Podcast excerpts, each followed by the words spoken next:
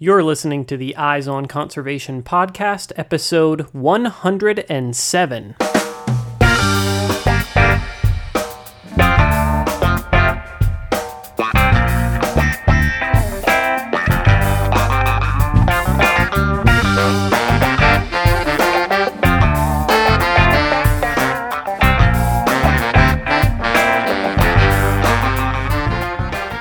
Welcome to the Eyes on Conservation podcast, where we bring you engaging conversations about wildlife and conservation issues from all across the globe. I'm your host, Matt Podolsky. Today's guest on the show is Deia Schlosberg. Deia is an extremely talented filmmaker who was unexpectedly arrested after documenting a civil disobedience action in northern North Dakota back in October of 2016. There was a wave of arrests of journalists connected with pipeline protests in the fall of 2016, but Deia's arrest really shook the filmmaking world because she was charged with three counts of conspiracy and was facing a maximum penalty of 45 years in prison without having actually committed a single crime. I was one of the filmmakers impacted by this spate of arrests and by Deia's story and it actually inspired me to, to travel out to Standing Rock and get involved in covering these types of issues here on the podcast. So I'm extremely excited to have Deia on as a guest uh, for today's show. In addition to her recent work covering issues related to oil pipelines and civil, civil disobedience action, she was also a producer on Josh Fox's most recent film, how to Let Go of the World and Love All the Things Climate Can't Change, which, in my opinion, is one of the most powerful climate change films to be released in the past few years. I'm Deia Schlosberg. I am a filmmaker. I focus on stories that are at the intersection of human rights and climate change. In my current projects in development, I'm leaning more on the human rights side, but they're so interconnected, it's hard to divide those two things. That's something that that I've been exploring a lot here, and that's kind of the sort of the the future direction that that I'm trying to sort of steer this podcast in is sort of showing folks how interconnected this topic of conservation is with so many other issues. But I mean, human rights and civil rights sort of like as a central component of that. So you're a filmmaker with a particular interest in covering uh, climate change issues and, and, like you said, sort of these connections that exist between this issue and uh, human rights, civil rights, lots of other issues. It's a very broad scope of topics. And uh, this work that you do has, has gotten you into some trouble in recent months. um, I'm going to start right off here uh, with having you explain sort of uh, what happened on, on October 11th um, when you were arrested in North Dakota, um, filming sure. a group of climate change activists. Can you can you set the stage uh, of this action that, that you were covering for us? Sure. Um, so there were a group of activists that felt like they had taken all the legal actions they could throughout their lives to combat climate change. And this was a group of people who felt like they were kind of at the legal limits of what of what individuals can do going through all the the mainstream kind of routes. And then it wasn't enough. We keep having the hottest year on record every year. We keep having the hottest month on record every month. This particular group of people and I would tend to agree, would would say that we are in a climate emergency, and if we don't act very quickly, things will will continue to get worse. I mean, we just saw that tornadoes came through the south, killed some folks, and devastated a large area. But anyway, this group decided that the the most effective thing they could do as individuals was to to shut down all of the tar sands coming into the United States for a day um, so they found the the five pipelines that bring all Canadian tar sands into the U.S. and it's across four different states. And five people went into the emergency shutoff valve enclosures for five of these pipelines and turned the emergency emergency shutoff valves, effectively stopping all oil sands coming into the U.S. Which the White House called the largest or most effective targeted act upon environmental related infrastructure or fossil fuel related infrastructure. So, I, as somebody who documents things related to climate. And having covered a lot of pipeline related, fossil fuel related stories in the past, felt that it was important to cover this action. Uh, so I went to North Dakota, and the, the actions were happening in Washington, Montana, North Dakota, and then two pipelines in uh, Minnesota. And I covered the North Dakota action, and I was filming the gentleman shutting down the pipeline from a public road. So the the group called each of the companies that own the pipelines before they did this to tell them that they were going to do this so that the, the companies could take any um, emergency safety precautions needed. Uh, they didn't want to create more damage, they wanted to stop damage being done. Um, so they gave them a heads up um, and then went in and turned the valves off. Um, these valves are in place so that like local fire departments and stuff can go and and turn off the pipelines if there is a spill, if there is an explosion. You know, they're there for safety. So this wasn't a radical and dangerous act. These people were using the, the emergency shutoffs that the companies themselves put in place. I filmed the whole action. What what did that look like? You know, I mean, where in North Dakota were you? Like, what? Did, I mean, what what what did sort of your surroundings look like? And I mean, you know, what what were you sort of like hoping to document. I mean, it, in in sort of a certain context, it's a really dramatic action to take, right? To to sort of shut, yeah. you know, uh, uh, pull the emergency valves for all these pipelines simultaneously, and and like you said, you know, cut off the supply of tar sands into the U.S. Uh, over this vast area. But at the same mm-hmm. time, like just thinking about it, like as a filmmaker, you know, right. I mean, what were you hoping to shoot? What, like what you know, what were you hoping to to get? I mean, the guy just pulls. Yeah a lever and then walks away and you're like, all right, we did it. I mean, uh, yeah. were, were, you anticipating like the police to show up? I mean, what what were you sort of thinking about or sort of planning uh, leading up to this? In a way, that's that's kind of what I wanted to capture the the non um, how how non dramatic it was and how I guess how simple it is to just say no, we don't we don't have to to use this. Um, the reality is, it, it, wasn't all that dramatic visually. Michael, who the, the activist's name was, who was on the site where I was, basically went with a pair of bolt cutters. Uh, this was it was a site in the middle of farmland, rural areas, broken up by um, tree breaks. You know, county roads and dirt roads and and farmland mostly. There was a chain link enclosure. Michael went up to the enclosure with with a pair of bolt cutters, cut the little padlock on the on the gate, went inside the enclosure, cut the padlock on the chain, keeping the the valve crank in one place, um, and started turning. It took him quite a while for it to kick in before he could, you know, feel any sort of resistance or hear anything.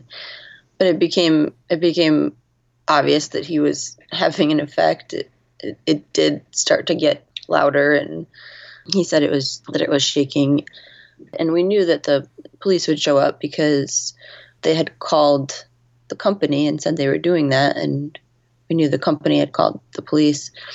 They in no way wanted to hide any of what they were doing. They were completely transparent about it and why they were doing it.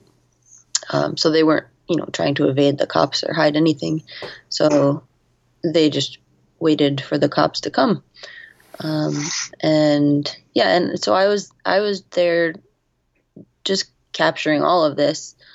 I wasn't exactly sure where it would end up, but I knew as a as a significant act that I wanted to have it documented, even if it wasn't going to be glorious visually.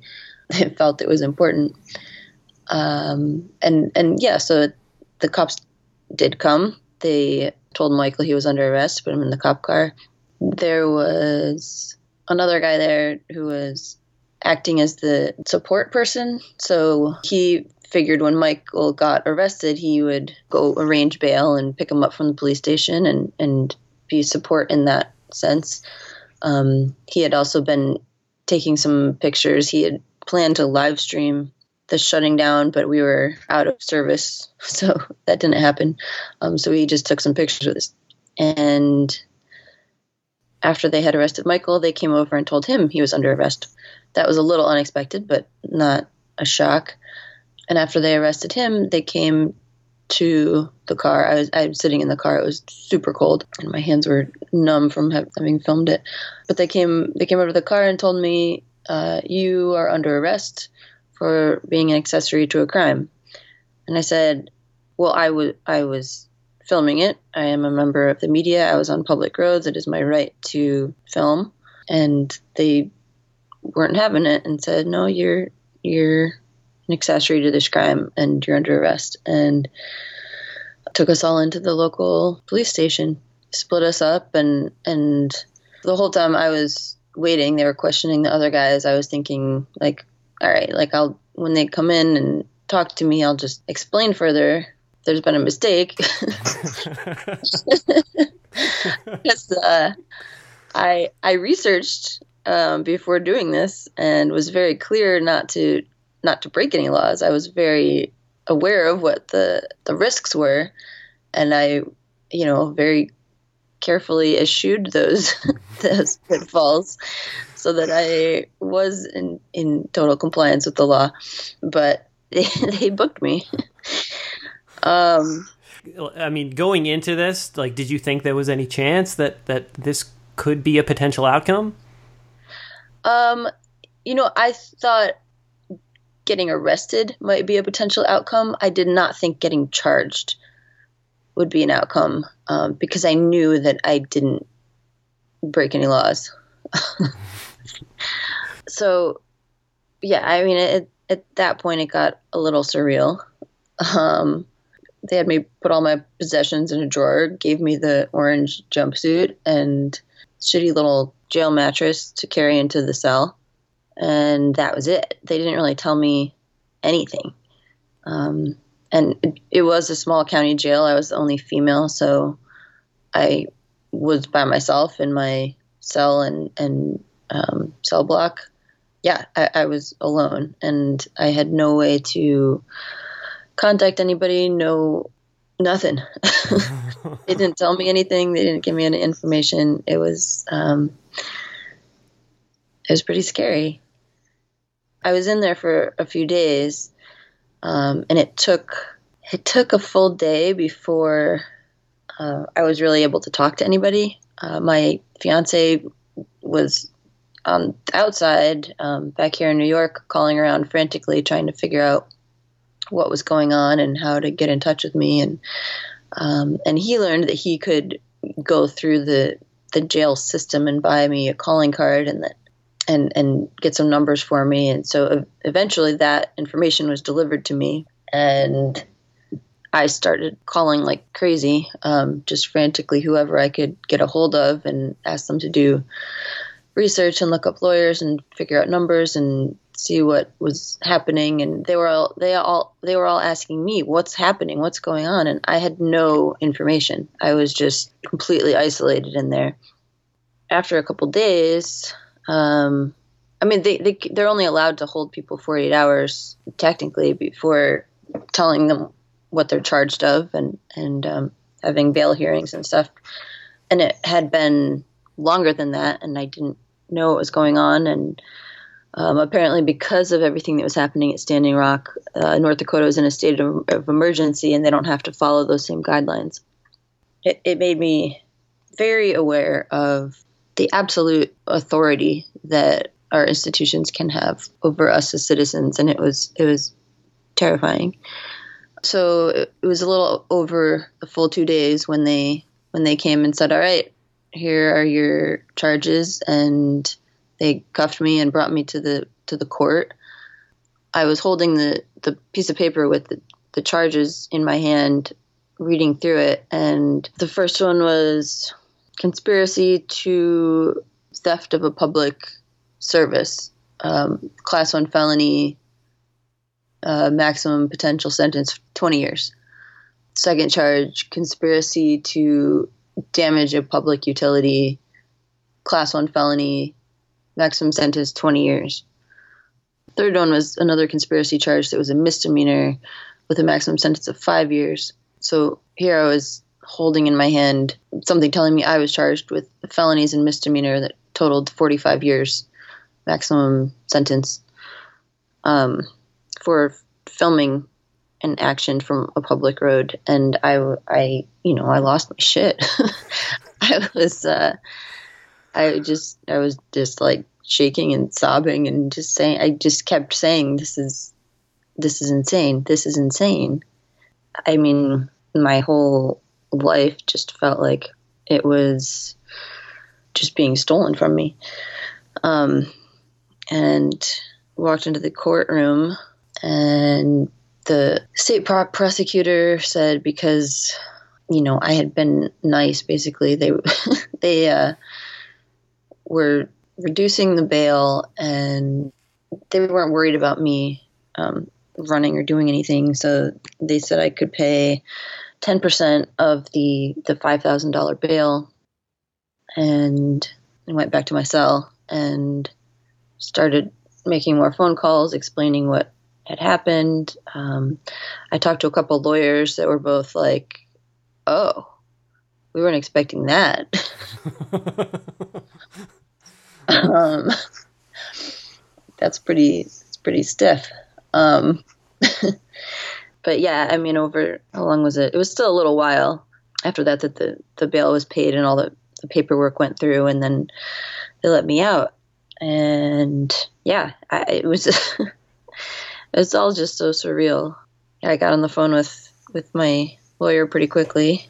I've never had a lawyer before, but um, I've never even had detention before. Like this was just this is so this is so out of out of control new territory. I actually had two lawyers because out of state lawyers can't work with can't can't you know operate in another state without working with a local lawyer, um, and and both of them were amazing. My New York lawyer is was uh, Ron Kuby, who's pretty famous from civil rights cases um, historically, and has been in several movies, and he's kind of a big deal. um, and he took it on because I think he was kind of entertained by it. But he was he was fantastic, and he definitely made me feel better that just in the absurdity of it, and that we would fight this, and and um, we'd we'd figure it out. Yeah, I, I you know I was just you know hanging out hanging out in this little town in northern North Dakota. Just uh, I, I had no idea what to do, where to go. Like it, it was pretty isolating, and then it didn't take long for it to kind of blow up in terms of press and media and so the the film that I had, had just finished working on was um, Josh Fox's third film in the Gasland series, How to Let Go of the World and Love All the Things Climate Can't Change. Um, we had spent two years, well, more than two years, working on this this film. Um, you know, it went to Sundance. It was on HBO. Josh has like huge social media following, and he was actually in the UK touring with the film, doing um, the. I think he was at the London opening when he found out what what the situation that I was in. Um, and he went on live streaming talking about my situation, and, and that that kind of spread around Facebook and stuff like crazy. And then I, I started getting calls from reporters and news, news agencies and um, like journalism protection organizations and members of Congress and just people, all sorts of people reaching out because it, it I mean, had the potential to be such an enormous First Amendment case. Yeah, a lot, a lot of people became interested really quickly. And that was like a, a whole like opposite end of the spectrum craziness that I was also not used to. being in, in front of people talking about my my own situation and my own experience. Yeah, I mean, being a filmmaker and, and sharing other people's stories and being behind the camera, it was wasn't the most comfortable thing for me. But I was aware the whole time that I had this this really huge and and powerful platform all of a sudden, and there had been other arrests. There had been a lot of arrests recently at Standing Rock. Um, other journalists, filmmakers had had been arrested for documenting what was happening at Standing Rock, including Amy Goodman of Democracy Now! and um, Shailene Woodley was there, and she was live streaming when she was arrested. There were a lot of questions all of a sudden about um, First Amendment rights in North Dakota and First Amendment rights in relation to um, fossil fuel infrastructure. In addition to me being arrested on that day, in conjunction with that action, two filmmakers in Washington State covering covering the valve turning there, Lindsey Grayzel and Carl Davis, were arrested and charged with felonies. And then after the fact, the, the filmmaker in Minnesota was mailed charges, trespassing charges. So, you know, within the span of a couple of weeks, there were all of these people from the media reporting on these things and being arrested with the same charges as the people that were um, acting. So that alarmed a whole lot of people, especially you know in the in October leading up to the election, and there was already a lot of talk about the role of media and freedom of the press and real news, and um, to have to have people on the ground documenting firsthand being se- seemingly targeted um, seemed to be sending a message. Um, and whether it was, you know, designed that way, orchestrated that way, I don't know. But it, it came off that way for sure for, for us. There was there was like this this two or three week period where it seemed like every day there was another uh, sort of news story about a journalist covering some form of, of pipeline protest that mm-hmm. was getting arrested, right? And it was, I mean, yeah, I mean that that had a significant impact on me. You know, I mean, yeah. it, it scared the shit out of me. You know, I mean, all it's like all of a sudden this realization of like, wow, like you could totally be arrested just for doing your job as you said and like even if you yeah. do your research as you did and and you know are very cautious and make sure that you're not actually breaking any laws like doesn't necessarily mean that you're not going to be um, arrested and, and, and, and penalized yeah. for, for your role in that. Um, and I mean, to be honest, it directly inspired me to, to go out to Standing Rock and, and to spend a few days there and, and to get involved in, in covering what was going on out there. You know, people were asking me, do you think your story is going to keep other filmmakers and, and journalists from, from covering these things? And I said, um, you know, I think it's kind of going to do the opposite. so I'm glad to, I'm glad to hear that you you went out there after knowing all this. That people are just so in, in disbelief that this could be happening and wanting to know more, and so going and and finding out, being a journalist, being a reporter, to get the truth that makes me happy. yeah, and I mean, I don't think you know, I'm I'm cer- I'm certainly not alone in that, right? I mean, um, yeah. I mean, to be honest, I was you know, I I was only able to spend a short period of time uh, out at Standing Rock, but I mean, I was totally blown away by many aspects of of what I saw and what was going on. Um, mm-hmm. But I mean, something that stood out was you know the the, the number of journalists and, and reporters who were there and yeah. who. Uh, had sort of converged um, on this location coming from all around the U.S. Um, and all around mm-hmm. the all around the globe really and you know i mean such a wide variety of people right and i mean i think there was this feeling of solidarity you know amongst people who you know this is what they do as a profession whether they're filmmakers or journalists in a more traditional sense or, or, or whatever you know mm-hmm. um, so i mean I, it definitely it, it definitely had an impact in that sense yeah um, you talked about you know this this sort of series of arrests that seemed like they were connected and, and all happened within a short period of time. I mean, obviously, we can only speculate about you know the level mm-hmm. of sort of orchestration of that, or whether that was intentional yeah. or just you know right. sort of sort of coincidence. Um, mm-hmm. I mean, I, I, imagine that you've spent a fair amount of time sort of speculating on on like the true reasoning behind your arrest, right? Uh, let me ask this: I assume that you never got your footage back. Is that a safe assumption? Uh, that's a safe assumption. They said they would make uh, duplicate copies for me at least, so I could have footage. Um, they still haven't done that. They told me that they were keeping it in evidence for the other trials, the trials of the two guys that were arrested with me, and those are happening in February. So presumably I will be getting that back after their their trials. The first place that my mind goes, right, is like it, it feels like an obvious attempt to make sure that that information doesn't get out to, to the wider public, right? Like you have, like you documented this effort, you know, you were going to share this uh, mm-hmm. uh, content that, that you had captured. And, you know, the police who showed up had an opportunity to sort of stop that, say, like, no, we don't want this footage to get out there um, because we don't want this activity, this um, illegal activity to sort of to get the exposure that that, that they're looking for, right? Yeah. I mean, is that I, I, don't, I, don't, even know like what my question is there. I mean, I'm just like uh, kind of thinking out loud. Like, I mean, is yeah, that's one of the possibilities that I had considered. Um, and yeah, it is all it is all speculative, and it's a little tricky too because it was a different uh, jurisdiction and different prosecutor than than was at Standing Rock. Um, so, I mean, I think it's it's easier to to make assumptions there um, when when all the arrests were, you know, Morton County Department arrests and the, the same the same team and same person making the decisions to of of who would get arrested and what people get charged with, um, that they would have something some you know objective in mind.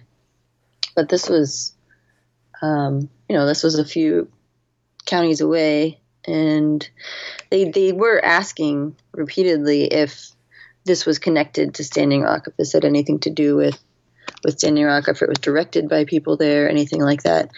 I know it was top of their minds, but yeah, I, I don't know how much they were actually in in communication with law enforcement down there. It certainly feels more and more 1984 as moving into the new administration and, and with all this freshly in mind. The other point, though, that this all brought up for me was that people are questioning, well, like, are you a real journalist? And you're a filmmaker, you're not, you don't have the same rights that the press has. And then there are all these people that were, like Shailene, live streaming and documenting as kind of citizen journalists. And I've since been working on a, a film with some folks about Standing Rock, and I they have footage of the cops asking them, "Well, you're are you news? Like what what agency are you with? What are where are your credentials? Like?" And because of the you know because of the media landscape right now, there is a blurring of who is media, who is news, and when the news is dominated by like talking heads and pundits and people speculating, and people on the ground are reporting firsthand live events like which which of those things is more actual news? Um, and the the bigger question there is should i mean should individual citizens be denied freedom of speech and be denied the right to to record and be the, denied basic first amendment coverage it, it becomes less about press and more about every citizen's fundamental rights. It puts all this stuff in a different context, right? Because there is this, I mean, it, it's a lot of gray area, right? I mean, anybody can be a journalist. Anybody, you know, who has a cell phone and the ability to sort of live stream or even just capture capture video footage or audio or, or anything. I mean, mm-hmm. bam, you're a journalist, right?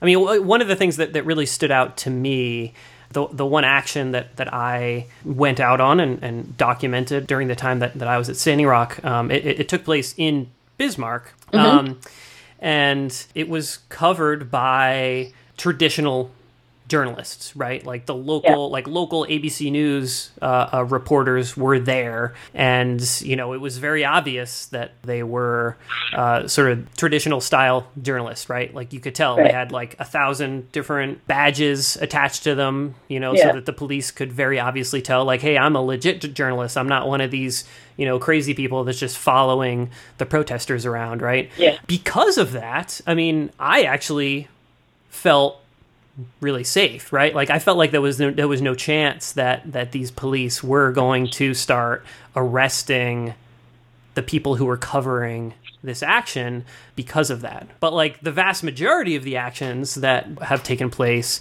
you know, revolving around Standing Rock, like don't have that, right? Like Right. these your local ABC News reporter who's going to be, you know, on the evening news in Bismarck, like he's not driving down to to Standing Rock No. every day to cover sort of the daily actions that are happening, you know, on the ground, like at the site where the Yeah. pipeline, where they're trying to, to, to build the pipeline. But like that's more important, right? I mean, and so it's like, who's the real journalist, right? Um, and, and, and then you talk about like how, okay, you have this, you know, this reporter who is like seen for sure by the police as like a legitimate journalist, right? But like, how many people is this guy reaching? Like, how many people are watching, you know, the Yeah. local ABC News affiliate, you know, at 10 o'clock that night versus how many people are watching the live stream, you know, from the Standing Rock tribal member um, who's just he was just had his camera and he's just holding it out like while he was giving one of his speeches during the protest and i would bet that more people were watching that live stream than the oh, people Oh, yeah. who watched like the local abc news in bismarck that night you know Absolutely. so it's like Yep. who's the real journalist you know Yeah, yeah. And the people at the bridge on that night of the worst attacks there, I don't know what the what the total number was, but I was watching that go down on somebody's live stream, and it was just thousands and thousands and and yeah, everybody was was tuned in. I think I'm really glad that because of this election cycle, people are asking all these questions of the media and of truth. And I think people are hungry for primary sources and people being, you know, on the ground. So there are less degrees of, of interpretation and separation between the truth of a situation and and what the public is learning about it. so getting back to this question that I, I sort of threw at, at you of like you know how can we speculate about sort of what was going through the mind of these law enforcement uh, officers who arrested you right? And they're you know i mean we can spe- like we don't know this for sure right? We don't know if it was a coordinated effort or not. You know they Yeah. they may have been you know their mindset may have been like we just want to get this footage so that it can't get out. Um, but in reality, like what they did by arresting you was they blew this whole issue up, right? Yeah. like it Right. totally backfired. Yeah. Um, and you know, as a result of what happened, the the action that you were covering got a ton more coverage than it would have otherwise, right? Uh, so I mean, it's it's almost like the, these folks are sort of stuck in this this older mindset and and sort of you know aren't aware, or maybe they're learning the hard way, you know, Yeah. what the best way to sort of quash these actions might be, and of course, who knows what would have happened in your situation um, if we didn't live in this sort of new era of social media um, where you know Josh Fox can go live stream from London and you know share with his like thousands and thousands of followers like you know what happened to to to you um, and and sort of you know get the ball rolling and like spread the word and it snowballs and now it, you know it, it sort of blows up like you said like who knows what what would have happened if like that hadn't been possible um, Right. right Absolutely. but that was possible and that did happen and at this point it seems like there's there's no way that that um, they can follow through on these charges because it would just take it to the next level and and explode you know backfire sort of in their faces even worse so i mean uh, I, I- guess at, at this point like maybe you can tell us like what the current status of of your case is and where you expect things to go from here So a month or six weeks or so ago, they uh, they being North Dakota agreed to suspend my charges, essentially putting them on the back burner. So they have they have a lot of other charges they're dealing with right now. So they agreed that they would put mine aside, and as long as I didn't commit a crime or have possession of a firearm, that was kind of a random addition they put in there, that after six months my charges would be dropped and my record would be cleared. Hmm. So until May, basically, I can't get arrested and charged and convicted with with the crime. So I I um I don't plan on doing any of those things. Though I didn't plan on this one happening. Um, so on one hand, I feel really fortunate that this is in all likelihood going to go away. But on the other hand, like I haven't gone to Standing Rock to report when I've wanted to because I am afraid of going back to North Dakota and you know getting swept up in something else. Forty five years worth of charges is a lot to hanging a lot to have hanging over my head. It hasn't kept me from from talking and speaking out about things, but but yeah, it has made me reluctant to to go and be part of anything where there's a potential to get arrested. Right, and I mean that's your job, right? I mean, and that's my like, job. It's it's essentially yeah. preventing you from from from doing your job, right? Yeah, a certain aspect yeah. of it. Right, and that's really disturbing, and I don't want I don't want to let it limit me like that. But yeah, that's kind of the reality that I'm that I'm in until May. Yeah. So, how about the the other activists that, that were involved in, in that action that you were documenting? What what what's the status of, of their charges? They are all um, coming up on their trials soon. Um, the first one was supposed to be starting on Monday, um, and that was Ken out in Washington, um, the one that Lindsey was filming, where, where she was also arrested. Um, and I've actually teamed up with her. Um, she's been making a movie about Ken for years. This is like kind of the, the end of the story that she's covering in that film is, is this action and, and the, the court case. But he and the other valve turners are planning to argue the necessity defense whenever whenever possible, whenever they're allowed to. Um, which which is basically saying they they have taken all legal steps to alleviate this huge problem and it hasn't worked. And so they've taken the next step. It's kind of like a, a lesser evil kind of defense. The simplest analogy is like if there's a burning building and you know somebody's inside, you you break the law and you trespass, you break and enter to go save somebody inside the burning building and, and rescue them that's kind of the, the argument they're making with, with the necessity defense here, saying it was necessary to, you know, trespass and interfere with private property. They're saying public infrastructure, but in order to to prevent worsening global climate change, there's a, a set of parameters that they have to to meet in order to be able to argue that defense, and that's all you know happening in the next few weeks. So there will be um, hopefully a lot of a lot of coverage of that. Um, Ken's yeah, Ken's is supposed to start Monday, but we'll see. Um, there might be some scheduling changes, and then Michael's is is also supposed to be happening in the next couple of weeks. They're all coming up pretty quickly here, and as long as I'm on the the record here, and this is going out to people, I'd love to share the website to find out more about their cases and and keep up to up to speed and possibly support them. Um, is it shutitdown.today is yeah where all that info is. Awesome, yeah, and I can definitely um, I can share that that link on cool. the show notes page for this episode as well, so folks um, can have access to that and can follow cool. um, what's going on there, which is super fascinating. I mean, I, I would imagine that it has the potential to set a precedent, right, for which exactly. which would be extremely important for future cases and, and and also for folks, you know, activists who are planning future actions like that as well. Um, it's so. it's huge. It's absolutely huge. It would be, I mean, as you said, precedent setting, like in, in legally and morally, ethically, yeah, really significant. You've mentioned Standing Rock a few times. You were in North Dakota when this craziness went down that you just told us about. And, you know, you, you talked a little bit about how, you know, it was clear that, like, the arresting officers, like, had Standing Rock at the forefront of their mind um, when they showed up. You got some questions about whether or not this action was connected to Standing Rock.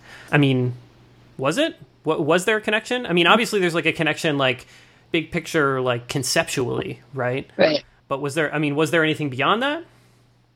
Um, well, the the day before, folks at Standing Rock had called out for for a day of action and solidarity, so that did have an impact on the timing of this action and the messaging of this action. It was done in solidarity. It, mm-hmm. it was done as part of the same fight. Mm-hmm have you spent time at Standing Rock? You mentioned that you have sort of been wanting to to, to, to go there since your arrest, but you know have for obvious reasons like felt Right. that, that that was too risky. Uh, I mean, did you have a chance to uh, spend any time there before this happened? No, I actually was um, thinking about heading out there after covering this action that I was arrested for. I thought I'll spend a couple days in, in northern North Dakota. I'll film this, and then I'll head over to Standing Rock and cover that. uh, but yeah, that didn't go as planned. So uh, I didn't. I did not actually get out there. You mentioned that you are currently working on a film that has some connections to, to Standing Rock and, and what's been going on out there. Um, maybe you can tell us a little bit about the this the, the film project you're working on and sort of what I mean, I mean what what's sort of the central theme of, of this the story that you're working on and at, at what stage are you at? Sure. Well, there there are a couple projects that are kind of related to this. Um, the first, I'm I'm a producer on. It's not my film at all. It's a it's a piece that Josh um, is putting together, but it's it's three filmmakers um, with kind of their three different experiences at Standing Rock tied together, kind of um, thematically and a little bit stylistically um, into one film, and it's it's they're pieces by Josh Fox, uh, James Spione, and um, Myron Dewey, who is an Indigenous reporter.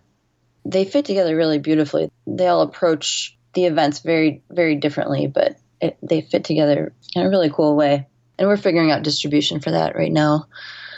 The other film is the one that that Lindsey has been working on about Ken over the, the last several years and his life's struggle to figure out how to best address this issue and how to how to live and and exist in a world that doesn't seem to be feeling the impending impacts the, the way that he is seeing them. It's Lindsey's film, and, and I've come on as as a producer there to help finish filming and, and do what I can to, to get it out, to get finish it up and get it out to the world. And so yeah, I'm going to be heading out to Washington for Ken's trial and, and shooting that with her. And it's so compelling. um, just the the parts that she has finished over the past few years. And Ken is such an interesting, wonderful human, and as a as a character framed by this issue, uh, it's just it's fascinating to watch because I think he embodies what so much of us struggle with, who are who are aware of bigger picture issues and and long term climate ramifications. It's sometimes difficult as a filmmaker to sort of understand the perspective of your target audience for Absolutely. for a story, right? um, that said, you know, I definitely feel like there is this shift in the filmmaking world as far as how we cover the climate change issue. Um, and, you know, just a few years ago, uh, you know, I feel like sort of the, the standard model for like a climate change film was to um, sort of present the issue, explain how dire it is, show the science, um, and then present, you know, the, the, the, the, ways that, that you, the audience, you know, all you people Yeah. who watch this film, like, this is what you can do to help, and we really can solve this problem, and like, Right. you know, here are all the great solutions that we have. Um, get involved, which, you know, that message, like, it doesn't feel genuine anymore. Right. Um, and you know what does feel genuine are these these stories uh, about you know individuals or groups of people, um, and and just showing like what they are doing and showing their sort of struggle um, to to to deal with this crisis. And I, I think that really resonates with me, right? Because I can connect with that. I, I can relate to that. You know, uh, Yeah. that that's a struggle that that that I'm going through as well. yeah, absolutely. That old model feels delusional at this point. Like we know what's happening. Yeah, we're so far beyond that. It's more of an existential question at this point. I'll just say that you know, I mean, I think that the film that you worked on with with Josh Fox, How to Let Go of the World and and love all the things that climate can't change. um, I mean, that's a really beautiful expression of that idea. I feel like um, it's not like one particular character; it's a whole group of characters that um, that that you guys followed. But it's sort of it, it's it's almost like a blend of those two models, right? It's like Yeah. you know you start off with like oh my god this issue is so dire and it's so overwhelming, um, and I just feel like giving up, and then like the whole rest of the film is sort of like showing all these individual stories and showing how people are sort of working to to you know to forward this cause um, and sort of using that as inspiration to sort of not give up and, and to continue fighting um, Yeah. despite how And- dire it seems Right. And nobody's saying, yes, we can fix this, but but more like this is what we need to hang on to to make it through what we have coming. yeah I, I was i mean before i even saw that film i was just like the title itself like stood Yeah. out as like okay i need to watch this film like this totally fits into like the framework in my mind of how i've been thinking about the climate change issue and and you know over the Yeah. past couple of years Awesome. uh, really really amazing work on that film. I actually had the opportunity to to see to see that film um, when Josh came through Boise. Um, Oh, where I live touring with it, so I got to um, to meet Josh uh, briefly and, and see the screening here, which was which was really amazing.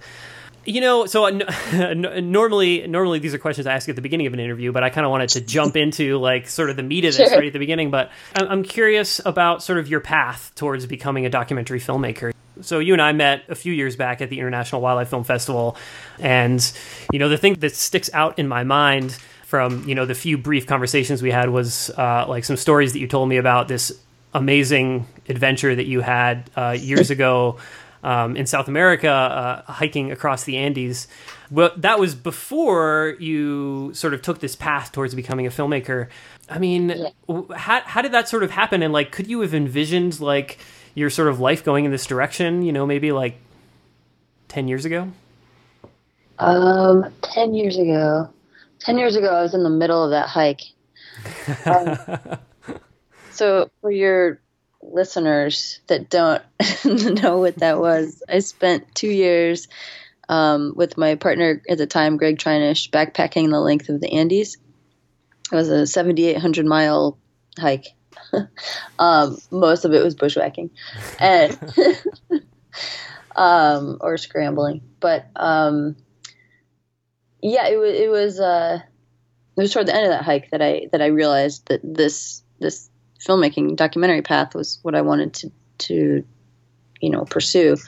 Um, I had I had my my background before that was in visual communications, so I was doing um, a lot of design work for for nonprofits and environmental organizations, and then also um, environmental education. Um, I got a degree in earth and planetary science, and kind of went the education route there, doing um, environmental ed, outdoor ed um, kind of stuff, and and that led to wilderness therapy, working with at risk in quotes air quotes um, kids going on backpacking trips and like being their their guides and instructors and um, but all all toward this end of trying to encourage people to value big picture thinking in terms of the the earth and the environment and their place as part of that. Um, whether that be through education or through printed material or you know. And on the this massive hike um, I, I started thinking about doing photojournalism and, and, and that approach to it. And then it was it was kind of this slow motion epiphany of wait a second. Documentary filmmaking is using all of those things in one medium to reach a large audience and and not tell people what to do but communicate directly with their hearts. And i think that's what makes people start to do things differently. The way to change people's outlook and way of being isn't to tell them to change their outlook and way of being. It's to connect with them. And film has this incredible power to to do that to tap right into people's emotions and make contact with what they really value so it's it, it's like this magical trojan horse kind of medium I love that. That's awesome. Um, and it, uh, combined everything I loved doing. It combined being in the field and and art and education and dorking out over re- environmental research and just everything that I was into and felt like I was competent at in into one under one umbrella. Once that clicked for me, it was it was kind of like, oh, duh, why didn't I why didn't I see this sooner? Um, and but I, I think a large part of that was that I I didn't think of filmmaking as like a viable career because it, it's not like a super clear path by any means. Everybody in filmmaking understands that there's not like a track you set yourself upon and follow. It's it's kind of a make your own way and and figure out what you want to do and do it kind of kind of job. I think that's why I was kind of late to the party there.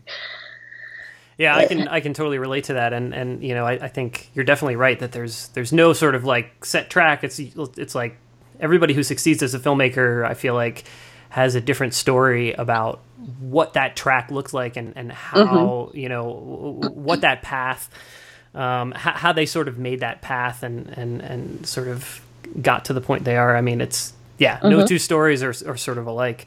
Yeah. Um, so I, I'm curious. You know, I mean, you know, you had this this amazing opportunity to to work with Josh Fox on his latest film, sort of part mm-hmm. three of his Gasland trilogy, which you know, for for somebody that is you know in this profession, like that works in this space as as a filmmaker focused on conservation issues, Gasland and, and Josh Fox's work are, are sort of it's it's it's it's like an awesome example of like a, a, a film that had a really dramatic impact um, yeah. on on yeah. an issue. You know, I mean, uh, Gasland really brought the the fracking and, and natural gas extraction issue into sort of the public light in a way that that it really wasn't um, beforehand.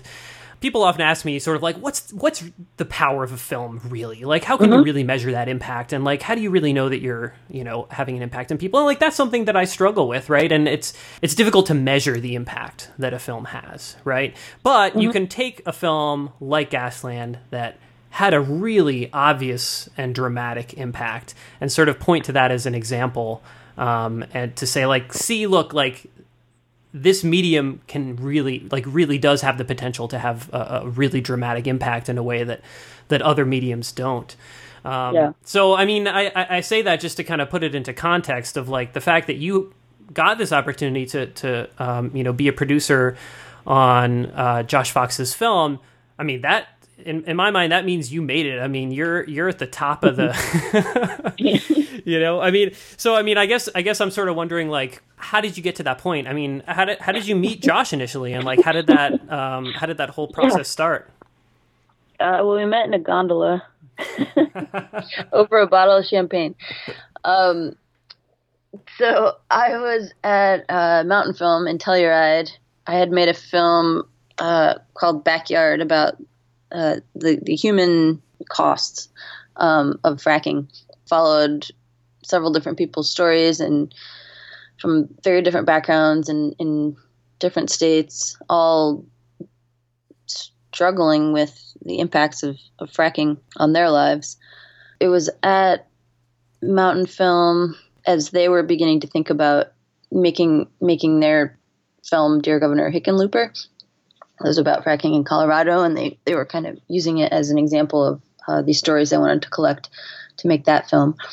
Um, but anyways, it, it was there the same year that Gasland Two was at was at Mountain Film, and I went to the Gasland Two screening. Was in line to take the gondola back down to town after that screening, and Josh was a few people in front of me in line, and I thought, well, this is this is silly. I should just um, I should just jump in that gondola because I'm sure we know tons of the same people, and I would love to talk to him. And so I did, and um, we sure enough like got to talking and had a ton of overlap and people and and big picture concerns and philosophies, and kept hanging out throughout that festival.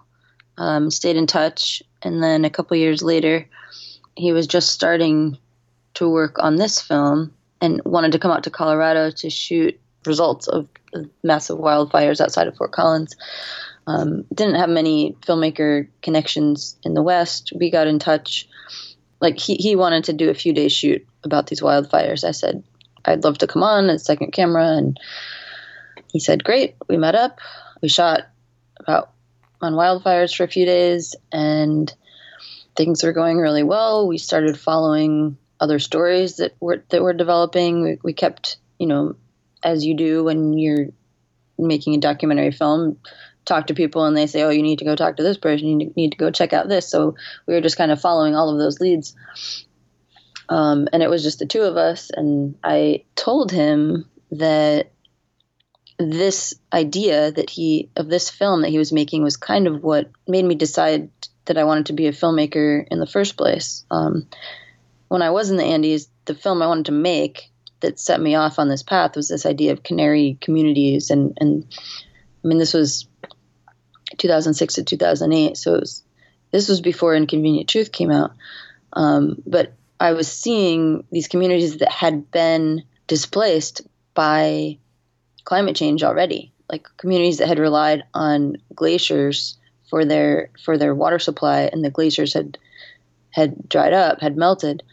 So there were all these abandoned towns that that we were seeing walking through the Andes, and there were already all these people that were profoundly impacted by climate change that nobody was talking about, nobody was hearing about, and that's the film that I wanted to make that made me decide to be a filmmaker. And so here I was working with Josh, and he's essentially saying he wants to make this film about communities that have already seen and felt the impacts of climate change. It was a little like, oh my God, I need to, I need to make this film with you. and I, I, pretty much told him that.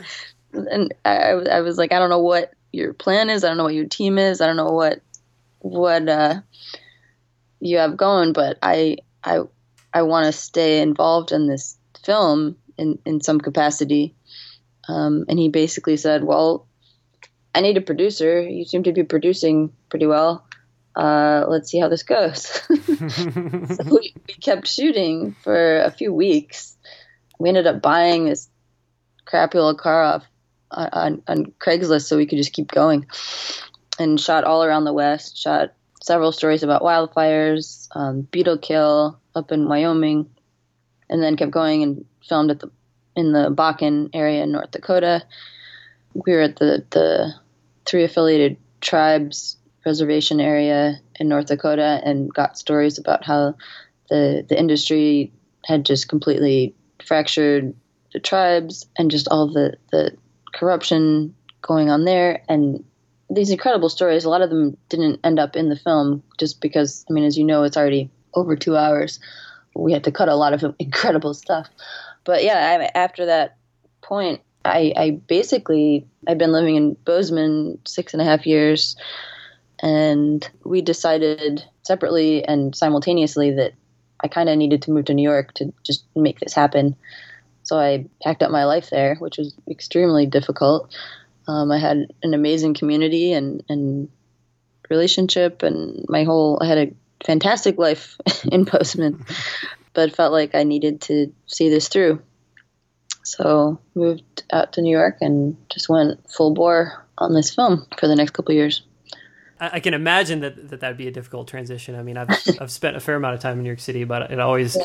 it always it's always a place where I'm like, oh, it was, it was nice to visit here, but I don't know if right, I, right. if I'd want to live here permanently. Right?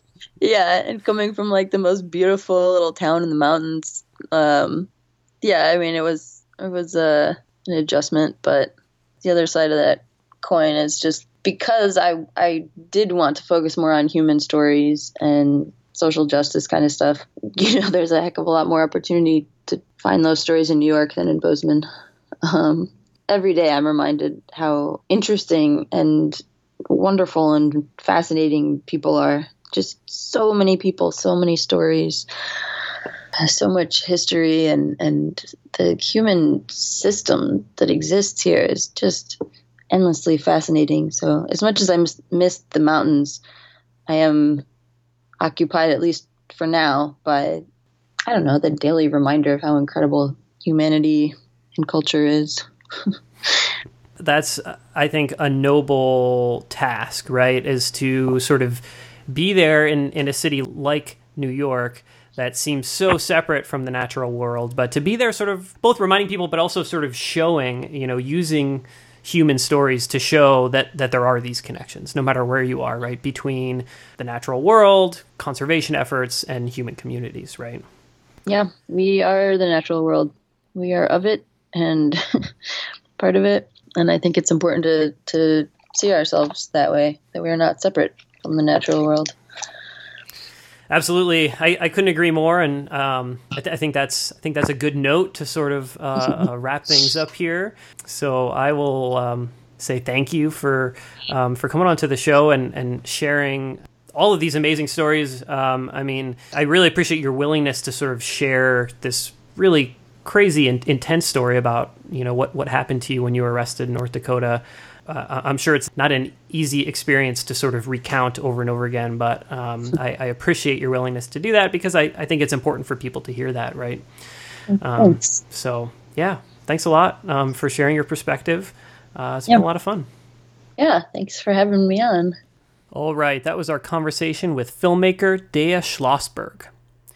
It's clear in talking with Deia that she has taken on this role as a spokesperson for the climate change movement with extreme reluctance. However, it's also clear just how passionate she is about her work. Deia was thrown into a very unexpected situation, which, although it was traumatizing and, and crazy, it also gave her a platform to talk about the issues she cares about, and she has certainly not shied away from taking advantage of this opportunity. I'm super excited to check out both of the new films that Deia is working on currently, and we'll have information and links on the show notes page to help you stay informed about these projects as well as the issues that Deia is covering. These show notes can be found at wildlensinc.org slash EOC107. That's W-I-L-D-L-E-N-S-I-N-C dot org slash EOC107. If you enjoyed this episode of the podcast, you, you can subscribe to the show via iTunes or the podcatcher of your choice. You can also leave us an honest rating and review on iTunes, which really helps us reach more people and spread awareness on the topics that we cover here. Just search for Eyes on Conservation in the iTunes store or follow the link on the show notes page. The Eyes on Conservation podcast is a production of Wild Lens. Today's episode was produced by myself, your host, Matt Podolsky. Our theme music is by The Humidors.